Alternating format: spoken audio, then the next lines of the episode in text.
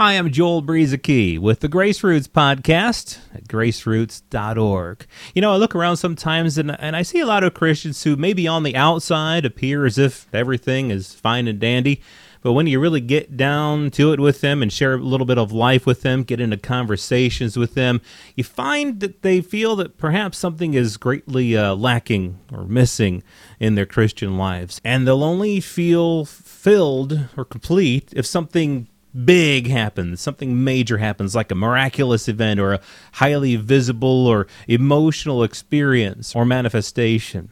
In other words, it seems as if many are discontent or are longing for something more. But isn't the wholeness of God with us and manifested in us, even in the ordinary? I would even say, especially in the ordinary things of life. You know, I love the deeply emotional genuinely supernatural experiences that we can have with God. But here's some food for thought. If you truly want to interact with Jesus, think about what he said in Matthew 25. He said, You know, the righteous will answer him, saying, Lord, when did we see you hungry and feed you, or thirsty and give you drink? When did we see you a stranger and take you in, or naked and clothe you? Or when did we see you sick, or in prison and come to you? And the king will answer and say to them, Assuredly I say to you, inasmuch as you did it to one of the least of these, my brethren, you did it to me.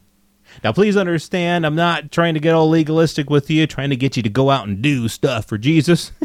this isn't some step that you need to take in order to get out of any boredom or lack of fulfillment you might find in your Christian life. What I'm saying is that the kingdom of God is within us. We don't have to go looking for it. Perhaps if we think we're missing out on something, instead of seeking for blatantly obvious supernatural experiences, we can ask our Father to show us Himself in the everyday things of life.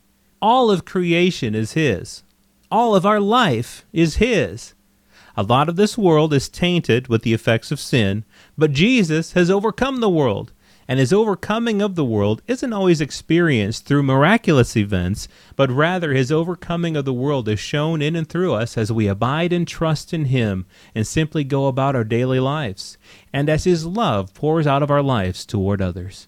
I'm Joel Brueseke. This is the Grace Roots Podcast at graceroots.org.